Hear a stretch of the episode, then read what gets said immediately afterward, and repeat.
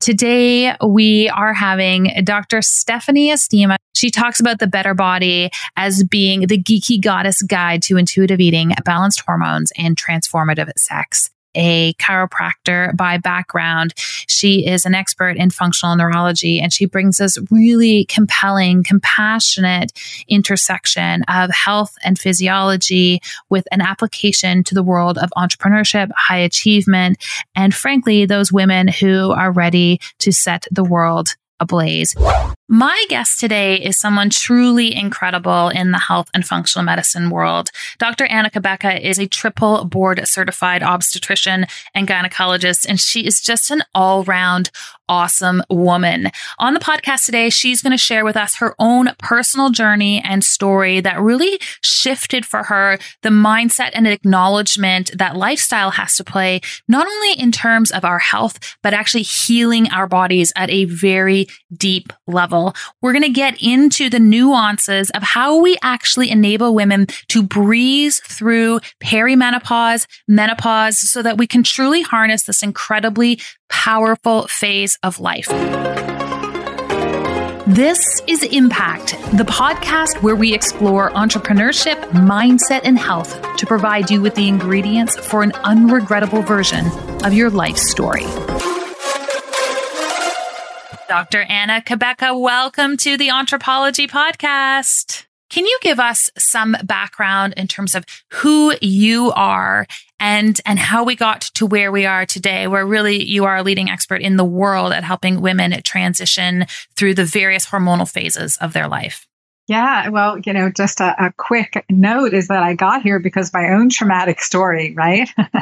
it's our mess becomes our message type of situation in, in so many ways. To be uh, serious about it, Meghan, it's been a journey, you know, a life's journey, loving, helping, and supporting women and women's health. And from, you know, watching my mom suffer with cardiovascular disease when she was 52 and I was 16, and thinking there is just recommendations that are being made for her that are based on studies made for men. So at an early age, I became really passionate about solving uh, women's health issues and standing up for women in this arena. And that led me naturally to be a gynecologist and obstetrician a woman's health physician through the lifetime, right? So it's such a blessing. I mean, from teenager, from teenage girls through, you know, geriatrics, through, you know, the our entire lifespan, I was able to care for generations of women. And as an expert, Emory University trained, right? One of the best institutions in our nation for training in gynecology and obstetrics. I started my own practice, Southeast Georgia, and um, post traumatic event led me into early menopause at age 39. And so this is where I was, you know, a hormone expert. You know, I'd been studying, I'd been even studying bioidentical hormones at that time for nearly a, a decade. And I had nothing in my doctor's bag to help me. I was told I was in early menopause and with premature ovarian failure or premature ovarian insufficiency. I was told I would never be able to have another child again. And this was devastation upon devastation because you know, part of our story is that I, I lost, we lost our son in a traumatic accident and in 2006 and he was only 18 months old and I was still breastfeeding him.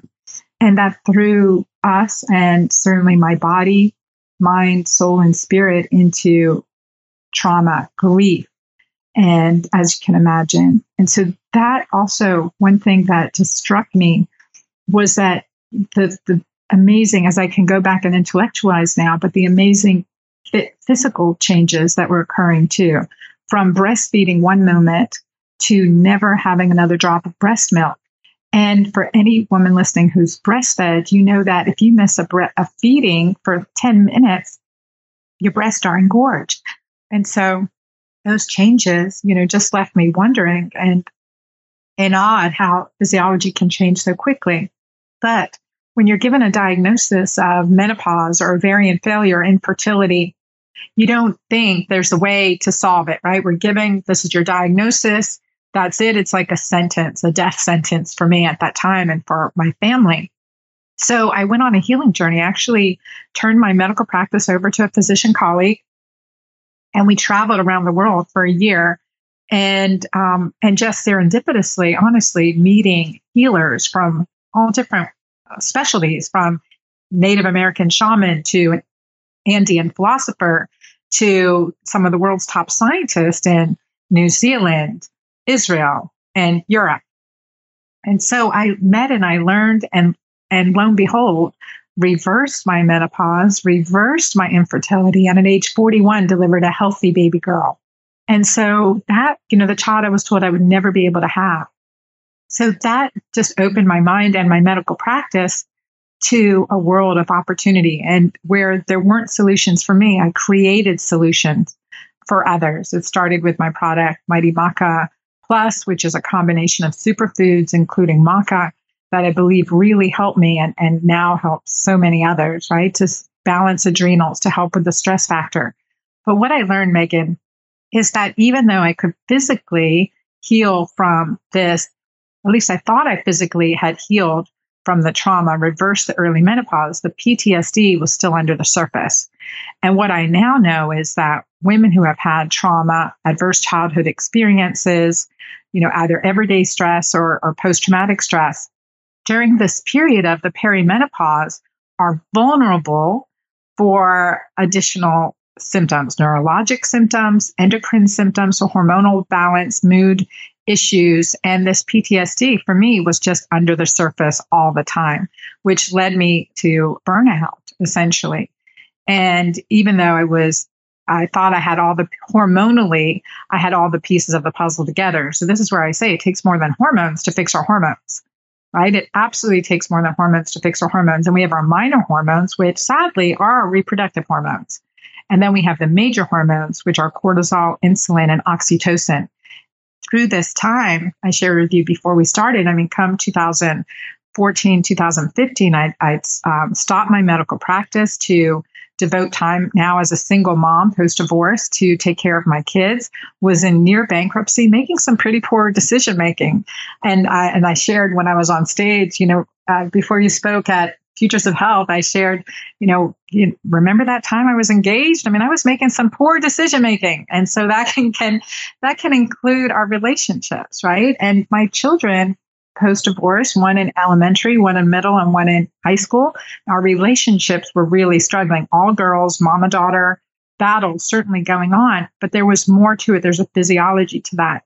And I was, I was, as I was in this state, I, you know, the brain fog, the memory loss, the agitation. If that wasn't enough, I hit 48 and 5, 10, 20 pounds crept up again, despite not doing anything different. When I, I heard that from so many patients and early on in my medical career, I'd be like, really? You're not doing anything different? Surely you're doing something different, right? Like an extra candy bar, not exercising as much, more sedentary oh, lit- legit, I was not doing anything different. And so, and I had been over 240 pounds at one time, lost 80, 90 pounds and kept it off for nearly a decade. And that these pounds started creeping back up. With that, I thought, oh my gosh, when will this weight gain stop? Right? Because if you've been heavy and lost the weight and then all of a sudden you start step gaining the weight again, you're like, oh my God, when will it ever stop? So I had that fear. And that took me into um, embracing um, the ketogenic lifestyle. But then, you know, I would get keto crazy, is what I call it. And I go into detail in the book. So, hence, the keto green is my solution to that. The alkalinizers, which include, you know, nutrients, high quality, micronutrient rich, alkalizing vegetables like greens, chard, cauliflower, collards, beet greens, all of those things are really sprouts are all very, very alkalinizing and low carbohydrate. So incorporating th- that into my diet as well as lifestyle factors that improve our physiology, stress management, and those issues. And so that became my keto green approach. But not only that, so going from that stage near bankruptcy, getting clear, using shifting to use ketones for fuel over glucose for my brain, because as we enter this transition stage of menopause, we become less able to use glucose for fuel in the brain because it's an estrogen dependent process. So switching to ketones, at least periodically, really powers up our brain. And so that helped me with clarity. That helped me experience the peace, like biblically it says, the peace that surpasses all understanding. It helped me experience that in a time of, of turmoil in my life. And I always say to be the ocean, not the waves or the eye of the storm, right? To have that peace, calm center, that healthy foundation where you can respond instead of react. And so that combination of getting keto alkaline or keto green helped me get into that state and thereby make some really good decisions, you know, shift from a state of near bankruptcy to creating products and programs that help me and then help others. So the entrepreneurial side of things and shift me from that point to a seven figure business. And in addition, the best part of it, yes, I lost the weight, kept it off. The mental clarity and the sense of peace and ability to manage my emotions or to actually feel more at peace on a regular basis, manifesting the healthiest relationships of my life now with my daughter, with my employees, with, you know, my friends and, and special relationships in my life. So manifesting the healthiest relationships in my life. And one of my clients who I taught this approach to, she said, you know, not only do I like my family better, but they like me better too. And I completely get that. Dr. Stephanie Estima, welcome back to the Anthropologie Podcast. I am just tickled to be here, Meghan. Your whole world is exploding now. You've got an amazing podcast. You've got an awesome book coming out. Give us the recap on the life of Dr. Stephanie Estima over the last year and a half. Yeah, so it's been uh, there's been quite a few changes. So last time we were on that I was on this podcast, we were talking about keto. I was in the process at that time, sort of perfecting my, uh, you know, protocols, which are in uh, the book that I am releasing. So I'll, we can uh, certainly get to that today. But uh, we were talking about keto and how it's not the same for women, and that really was born out of patterns that I both saw in myself and in the patients that I was counseling, uh, doing some nutrition counseling for. So uh, in April 2019, and I don't recall if that was before or after we spoke. I have to go back and look, but I decided to close down my brick and mortar practice. It was something I've talked to you about this offline. I was talking to you about mm-hmm. this offline for I think years before I actually did it, but um, just my frustration. I mean, I uh, let me let me qualify this and say I ran my dream practice. So it was a lot of brain, like a lot of functional neurology, a lot of brain health, a lot of brain metabolism, proxies to help up level brain health. That's where I love to geek out. I know you love that as well. And it was, it was just this like niggling feeling that just became so loud. I could not continue to ignore it. And it was just that I wanted to be getting this message out to women in a bigger capacity. And the clinic, you know, it was, it was like the easy ticket, right? I had built it up. It was very, you know, steady, uh, predictable income, but I still had this sort of like pounding in the background. It eventually became a pounding and then a scream where I could no longer ignore it for me to close the, close the brick and mortar and then move into the online space to help reach a, a, larger a larger audience around um, some of my body of work. So since April 2019, I took a little bit of time off. After that, I had to grieve a little bit that I was no longer in physical practice, and that was I, am sure you run into this a lot with with doctors who transition because it's it's part of your identity, right? And you spend, I just wrote that down. Yeah, yeah. It's you know you go to professionals. I mean, first you do like your four years in university, and then you do your professional degree, and then you know in in my case, I never stopped taking classes. So you've just been always you know mastering your craft and your technique and the art of diagnosis. And can I learn another chiropractic technique? And let me learn a little bit about brain health here. And, and you know, so it was this constant um, addition to who I was as a doctor. So there was a time afterwards, I'd probably say um, maybe you know, four, five months where I was just grieving. Like I was just taking time off, taking it easy, sleeping in a little bit, crying a lot, trying to figure out what I was going to do. uh, there were, there was, there was a lot of crying. And, um, and then I decided, uh, late, uh, well, like maybe the f- third quarter, yeah, towards the end of September in 2019 to start a podcast. This is something I had always wanted to do. It's something I had just put on the back burner because there was no bandwidth for me to do it being in physical practice. So I said, okay, well, let me do one of my dreams. Let's start the podcast and still going strong. Absolutely loving it. And And then in, I, I want to say, say around the same time, I was like, okay, I'm starting a podcast. And I also know that I need to download. I have a couple of books sort of knocking around like marbles inside my head. So let me download, let me get one of them out. Um, and then that's been, you know, about a year and a half process. And now I'm just ready. I'm ready to birth my book, baby. I'm ready. She's ready to come out. Sometimes when people have gone through trauma and been able to come out the other side and then, you know, evangelize and, and create product around it, it's like, okay, great. Well, that maybe worked for you. But what I really love about this approach is that not only did you go, okay, here was my journey and here's what worked for me, you layered that with, oh, and I happened to have already been an expert in uh, obstetrics and gynecology and women's health and women's hormones. So we, we layered a whole new level of medical experience on it and credibility and scientific validity to it. And, and I think it's, it's sort of the trifecta of the coming together of those experiences that make your solution and your system I, I, know with keto, everyone hears this this word, and I, I really want to unpack your keto green system because I feel as though people go, they hear keto and they hear menopause and they hear oh some weight stuff. Everyone's going to hear their their particular pain points, and then they're just going to go Google the a ketogenic diet and be like, that didn't work. Just like everything else I tried didn't work. What are the key foundational pieces that women need to have in place, not just in menopause, but frankly, from a hormone balancing perspective as they are moving through life? And then let's layer some of the, the keto principles that you talked about on top of that. Yeah, absolutely. And I think that starts, it all starts with a good foundation. And so when I build out my programs, it's more than what we eat. But I also want to emphasize, so, you know, and just put emphasis on the fact that I was a hormone expert, right? Mm-hmm. And I was still, and I was still struggling.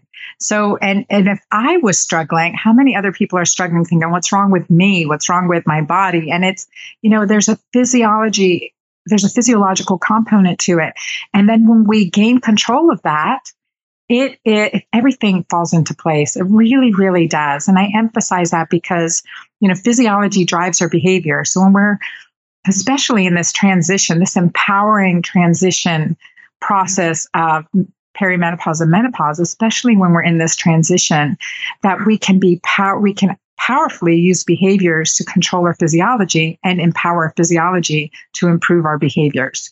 So they're combined. Can I just ask one question before we jump into it? Because, and I mean this with total respect for what Western medicine has to offer, because they have good things to offer. But where are they missing the boat on this hormone piece because um, you know I, I feel as though there has been no further sophistication in thinking other than you know your premenopausal will just stick you on the pill and your postmenopausal will put you on hormone replacement therapy. And this whole endocrine thing it's really not that complicated. So um, why? Why are we still missing the boat in that in in the traditional in the traditional system?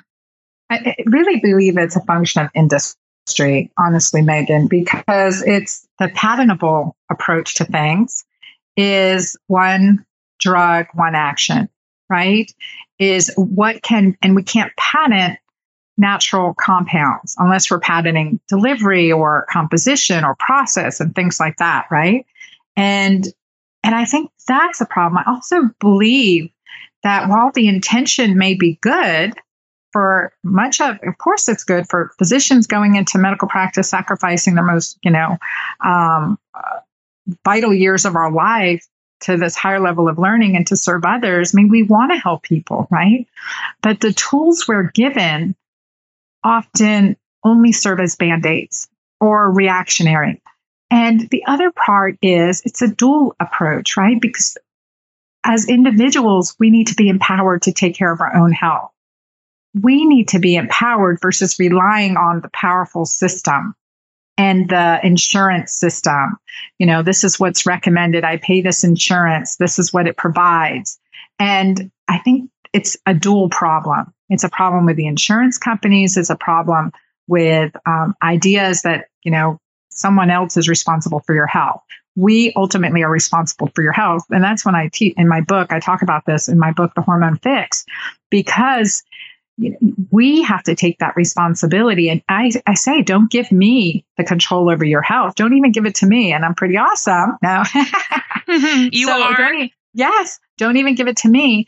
you take the control of your own health because you have to discern what's working for you and what's not. Women are not many men. Mm-hmm. And that's how we are traditionally uh, treated in this dialogue around keto, this dialogue around intermittent fasting.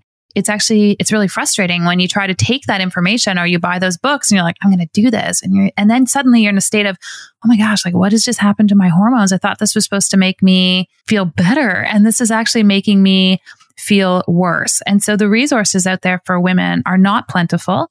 And, and the conversations by men are always like, they're non inclusive. Can you give us an overview on uh, on what you are, referring to when you're talking about the Betty body, which is the name of your the name of your book and a huge part of your process? What are we what are we stepping into when we open the pages later today? I thought long and hard about the title. So as you know, whenever you write content, there's, you know, there's a birthing process that happens there. And then once the content was finished, I was like, okay, how am I going to sort of wrap this up in a bow? And the easy and most obvious choice was to name it the Betty Body. And I'll give you a little bit of backstory in terms of how that name came to be. So uh, I have a po- so my podcast, as I mentioned, the name of the podcast is called Better. So Better with Dr. Stephanie. It's not about being perfect. It's just like what can we do tomorrow, or what can we do today to get better tomorrow. That's sort of the whole through line of the show, and so we started calling the fans of Better our Betties. So the little, you know, this very similar uh, sounding Better Betties. And it really just was very sticky. So women started calling themselves Betties. Like, I, I'm a Betty. You're the queen bee. You're the queen Betty. And I'm going to be just like you. And I want to be a Betty. And so we would we would see these reviews come in on the podcast saying, "Oh my gosh, I'm such a Betty. I'm so happy to be a Betty." And we, my partner, who you know very well, Giovanni, uh, looked up the definition of Betty in the Urban Dictionary. Now, Urban Dictionary is not PubMed, right? However, you know, it does have some authority, has some street cred. And uh, in the definition, it was honestly my perfect avatar of a woman. It was, and I'm paraphrasing here, I don't have the exact definition in front of me, but it was something like, you know, a Betty is a triple threat. She's somebody who is smart and loving and quirky and beautiful on the inside as well as the outside. She's a lifelong learner, all of these wonderful things. And I said, that's it. Like, that's who I am. I aspire to be this Betty. And so do my listeners. So I named the book after my fans and the fans of the podcast. And so the subtitle of the book is a geeky goddess's guide to intuitive eating, balanced hormones, and transformative sex. And in the book, we talk about how to self actualize. And the premise is that you're already everything that you need. You're already exactly who you need to be. You're already your own dream girl, but it's just a matter of, you know, maybe you've lost yourself along the way and we're going to give you some tools. We give you many, many tools over the 13 chapters that you can sort of pick and choose to get yourself back to where you want to be on road, on the road to self actualization. What does this whole process have to do with keto? Well, I love playing around with different nutritional uh, mediums for affecting change. And I am someone who has played with keto now, have been uh, in and out of keto for many, many years. And I think that it is one of the most powerful tools when it is done correctly. And specifically, if you are a female, when you do it in a female, when you are honoring your own biology and your physiology, it can be one of the most powerful tools for up leveling your brain, your focus, your, you know, a lot of women who tend to follow me are somewhere in the, you know, 40 to 55 year old sort of age range. And one of the big comments that I get is I'm not sleeping well. I have brain fog. I feel inflamed and I feel hot. I feel like my hormones are a mess. So a ketogenic diet, when it's done properly for a female's body can be a very effective tool to help rid some of these sources of chronic low grade inflammation because that's what brain fog is. It's chronic low grade inflammation.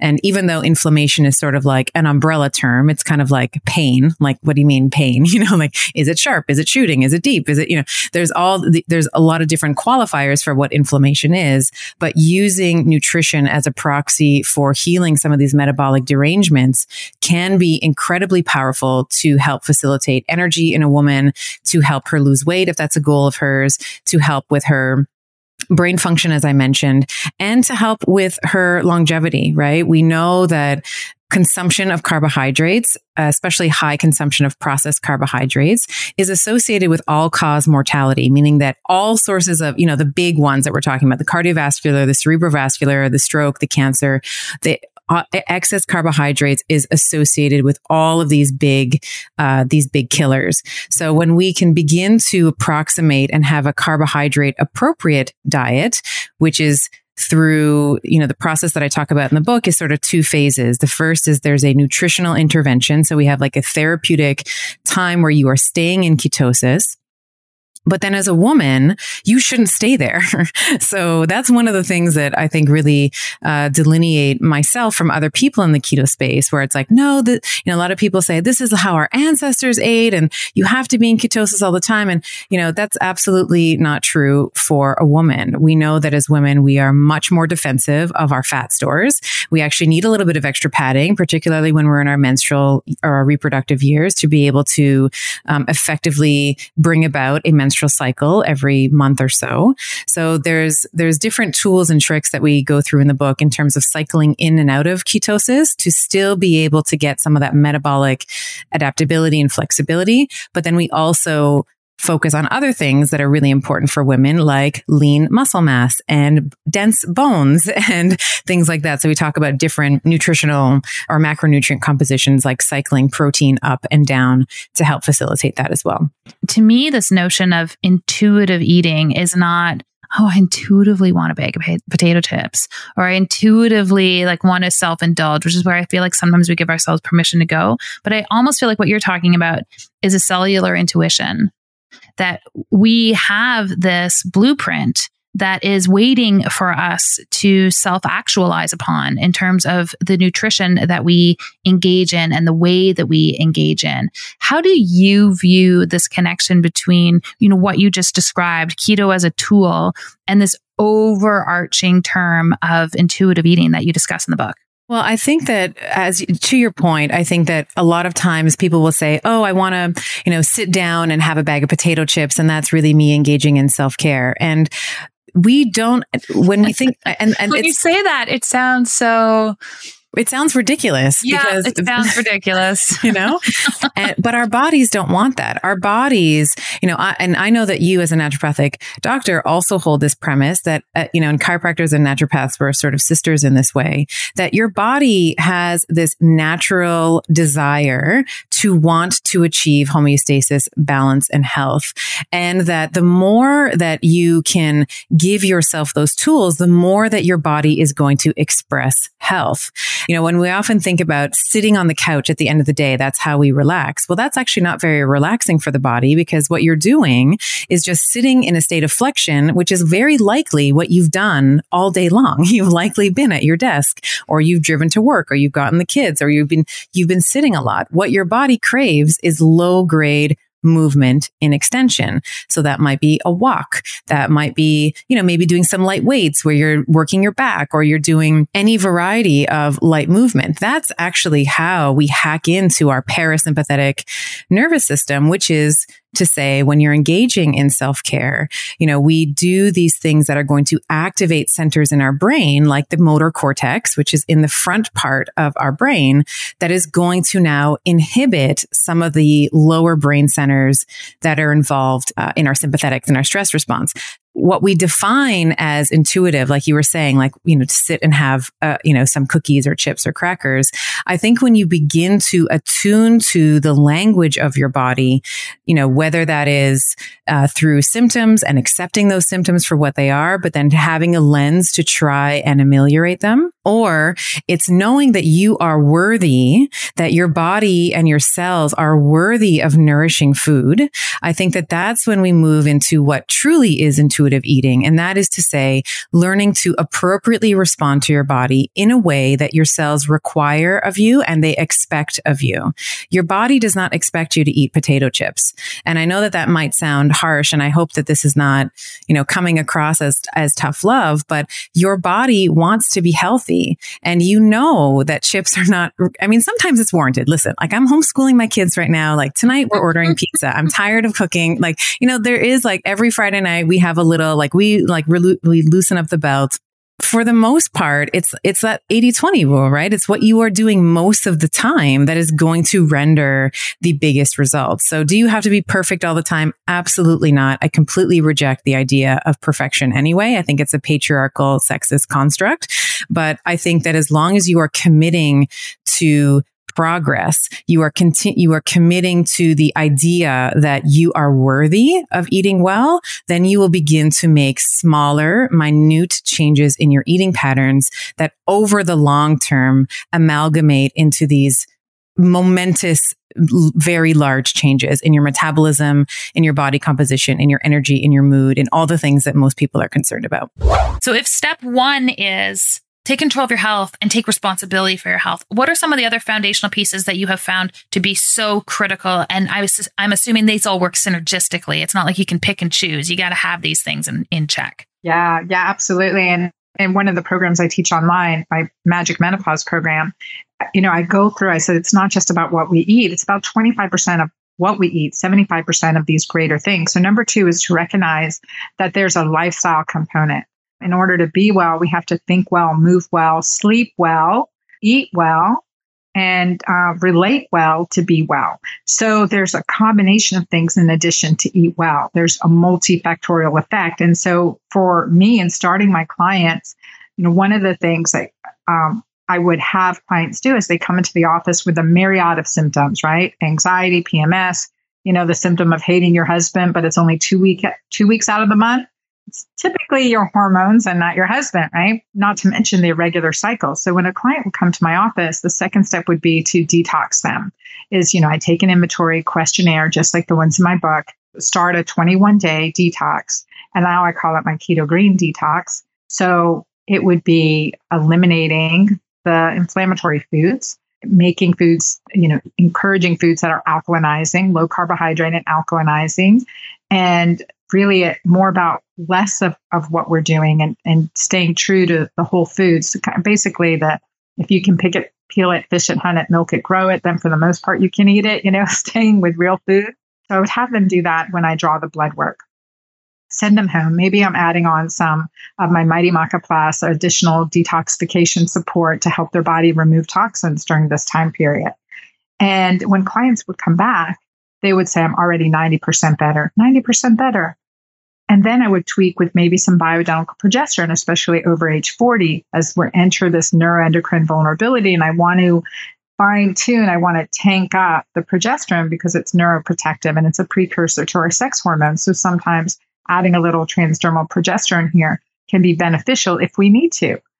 And so just with those two interventions, detoxification, getting rid of, you know, getting rid of sugar, inflammatory foods, processed foods, artificial flavorings, sweeteners, preservatives, all of those things can make a big difference. And in my keto green way, it's it's uh, like I said, not just about what we eat, but when we eat is a part of that too. So extending the third step would be extending intermittent fasting from 13 to 16 hours between dinner and breakfast. So we want to keep our body, give our body time to get nicely nice low levels of glucose, really good fasting levels of glucose, and become more insulin sensitive and work to get our body into ketosis, to start using reserved fat for fuel versus in the keto lifestyle, it's often we're using the fat in our diet. We want to tap into our own fat reserves for the most part. Most of us have a few extra, you know, to get rid of. I have some well stored. So tapping into our fat for fuel to use that for um, to get ketones because glucose is a fuel source, but glucose is to gasoline as ketones are to jet fuel. Once you start to realize that our society is very much based for what are more male constructs, we can, we can begin then to say, okay, so how do I fit into this picture? What are my rhythms and, and, and rituals? And what's my cadence? And what does my cycle look like? And for women, we go through our entire hormonal milieu over the course of about a month, whereas men will cycle through it daily, right? So once we, even just that piece, if that's the only thing that you take away from this conversation, you're already ahead. You're already miles ahead of other women who are trying to fit into this patriarchal, more male based um, system and I, and I will just say as well, I love men. Okay. So I always, I always want to pre-frame this. I, I love men. There's nothing, you know, I have a, I love my man. I love, I have two sons, you know, I'm, so I love men. But what I think has been lost is this beautiful hormonal, this ever changing ebb and flow of the female hormonal landscape has been lost. And women are not aware of why they feel different at certain times of the month. And they try to put their head down and punch through it. And this is where we run into problems. So in the book, I basically go through how to set up a morning routine, which is you know, and, and potentially a little, a little bit of, you know, controversial. it's a little, contra- uh, you know, controversial in that I start off the chapter by saying, I think most morning routines are sexist. You know, it's like there's all these morning routines where men get up at some ungodly hour. It's like four o'clock in the morning or something and they're journaling for an hour. And then they have this beautiful tea ceremony that they have. And then they work out for an hour yeah, and shower. Then, and then they take a cold shower. And then, and then it's like, okay, where are the kids? Like, you know, as a woman, we are often the primary caregivers. And if this, if that man has children, it's very likely that his wife uh, or or potentially help is is raising those kids. And if that's if that's something that he can afford or that's afforded to him, like bless you, right? Like all the more power to you. But as a woman, I don't want a woman who is now the primary caregiver of her children to be like, why can't I wake up at four in the morning? First, women have longer sleep cycles, so you shouldn't be waking up that early. But also, sometimes when my when my kids were young, and I don't know if this is true for you, um, Doc, or not, but my morning routine was sometimes like my kids coming into my bedroom and waking me up. Like that was my morning routine. You know, there was no potential for a morning routine for a very long time. Yeah. And it, and and once I let go of it, it was this massive relief. I was like, okay, I'll start it once Raylan sleeps through the night. And then I'll start it once Bela sleeps through the night. I've been at this for 10 years now. And, right. you know, now we're at a point where 80% of the time they'll sleep through the night. And those 20%, there is no morning routine that happens. And that is the permission I've given myself. I was like, you sleep is the number one priority. Mm-hmm. Absolutely. it gets disrupted. And so I go to I go to plan H of the morning routine um, based on what happened the night before. Yes. And that flexibility of thinking is so healthy because what women typically do is they say, well, there must be something wrong with me. Like, what's wrong with me? Why can't I do this morning routine that, you know, whoever is, is, is touting? And if you actually look in the morning routine genre, it tends to be men. It tends to be males who are saying, you know, wake up two hours early or three hours early before everyone wakes up. And for men, that's really great, right? It's really great for their energy, for their growth hormone, testosterone levels. It's supporting that. But for women, we can't i mean it's just it's just an impossibility. So i love this idea of flexibility in your morning routine. So as you just mentioned sometimes I have a five minute morning routine. like sometimes it's, I'm just dancing to a song. And other times the kids, you know, and I go downstairs. I have a little home gym that I work out of and we'll do, you know, they'll jump on the trampoline for a little bit and I'll, I'll try to punch out some weights. And other times it's nothing at all. Right. So I think that getting rid of some of the shame and guilt that we have as women that we carry because we can't act exactly like men or the, the things that men can do, I think is really important. What are some of the tenets of the keto green way in terms of uh, how how women can expect to experience their diet if they're doing this? You mentioned the intermittent fasting, but what are some of the other elements? Yeah, absolutely. And I think like you touched on the key difference between the process, even the order of the way we do things, how that can make a really big difference. So for me, the keto green way starts with getting alkaline first. And I have clients check their urine pH. And I tell you why. It is another vital sign. Just like the weight on our scale, or blood pressure, or pulse, or temperature is another vi- our vital signs. The urine pH is a vital sign. It tells us how well are we doing.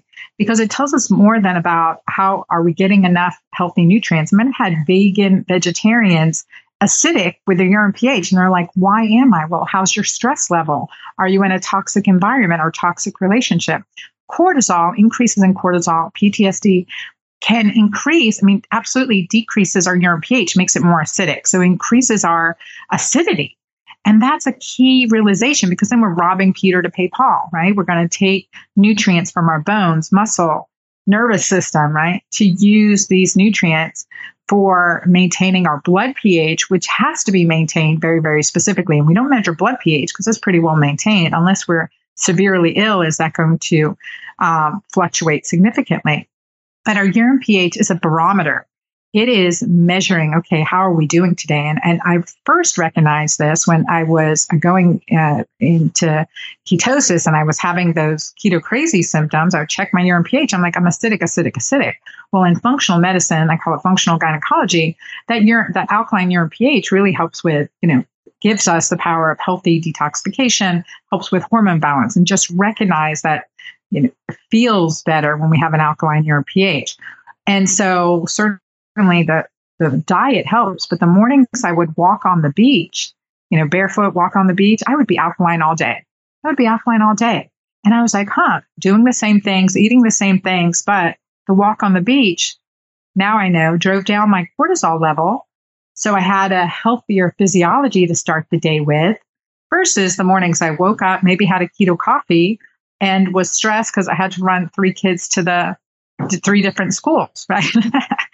So I know that acidic well. all day. Yes, acidic all day. So you know, uh, utilizing that made a difference. And another, uh, so first thing is get alkaline urine pH. Is really work on the alkalinizers in your in your food choices. Low carbohydrate alkalinizers, so those greens and sprouts and and healthy food choices, as well as the lifestyle, meditation, yoga, what gives you pleasure, go walking on a walk on a beach, having laughter with a friend, you know, having sex with your partner. Those things are alkalizing activities. Oxytocin is a powerful alkalinizer. So that hormone of love, bonding, and connection. So that would be the first thing is get an alkaline pH. And then the second is work on intermittent fasting and, and um, dropping down those carbs to get keto. So healthy fats, we need fats for fuel and fats to decrease our appetite and decrease our cravings. So avocado, olive oil, you know, Mediterranean style food choices, if you think of it that way, avocado, salmon, you know, healthy meat from grass fed cows and um, nuts and seeds and really micronutrient dense nutrients. And once we add in these healthy fats and good quality protein, our body's not having those cravings. And if we keep carbohydrates nice and low, we're not going to have those hypoglycemic effects that people say, well, I can't get into ketosis because I get hypoglycemia. 100% have kicked that in 100% of my patients that had that complaint. So because our blood sugar is not dipping way back down after a carbohydrate meal, we're not going to get hypoglycemia. We create glycemic stability, which I've monitored with 24 hour um, blood sugar monitors. And so that that's a huge thing. So it, uh, start with getting an alkaline urine pH, adding in the alkalinizers, get alkaline first. Second, intermittent fasting, get into keep work on getting into ketosis through healthy choices.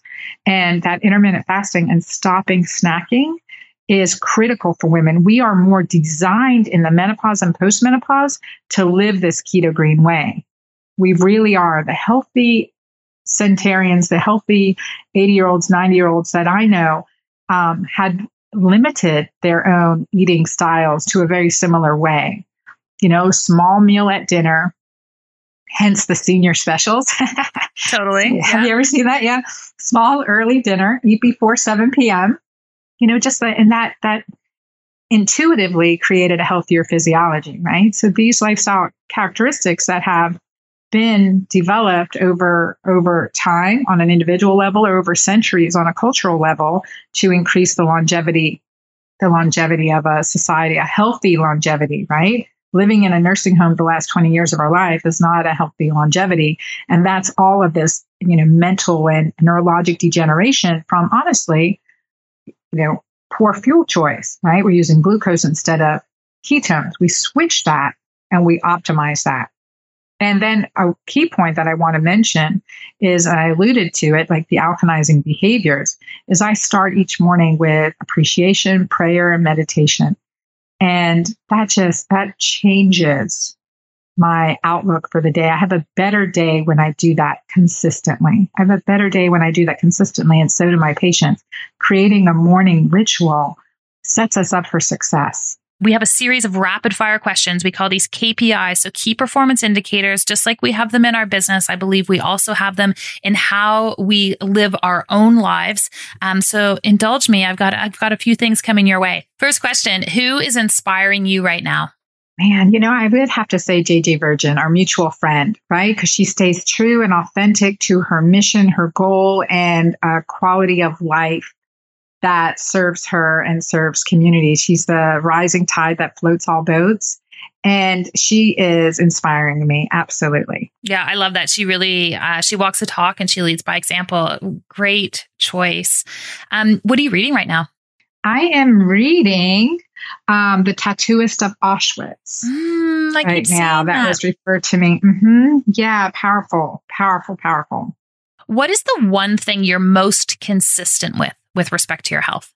I am most consistent with alkalinizers, with getting greens in my system. Like that's a component. I'm like, you know, my plate every day, you know, every meal has to have something that's alkalinizing, balancing on it as a regular because I knew, I know how damaging stress, cortisol, and trauma is to my physiology. And I have to constantly counteract it. And then it just creates, it, it does create a fullness, uh, more, I think I'll, I'll call it a higher connection with nature as, as I do that. What is something totally badass about you that people would not otherwise know? Oh man, I am a boxer. oh yeah, you are. I, I love am. that. I am. It's one of the best workouts. I started doing it in Australia, in Melbourne, Australia, gosh, in 2007. And it was a meditation for me. It's the only activity like just hitting the mitts with another person, not necessarily being hit, but hitting, hitting um, mitts or mitt work, it's called, or bag work is the time that my you know brain empties and it became a meditation. So and it and it makes great shoulders for those off the shoulder blouses we love. It's brilliant. Multifaceted. What do you do for fun or play? Um, for fun and play really it's cooking in the kitchen with my kids. I love that. I absolutely love that. And then travel whenever we can. So there but that cooking in the kitchen we'll pour a glass of wine we'll eat. Okay so my 11 year old does not get wine typically. To be clear. But, to be clear but um, but my older girls do, and and we'll talk, cook, chop, or you know, and just laugh and enjoy that, and make a beautiful, loving creation. So when we have the opportunity, we're all together to do that. That is that that just that just lights me up. Sounds so lovely. And last question for you entrepreneurism. Are we born this way or do we learn to become entrepreneurs? We are born with a tremendous imagination the ability to imagine is a natural for entrepreneurship. So I would believe, I believe that each of us has it in us.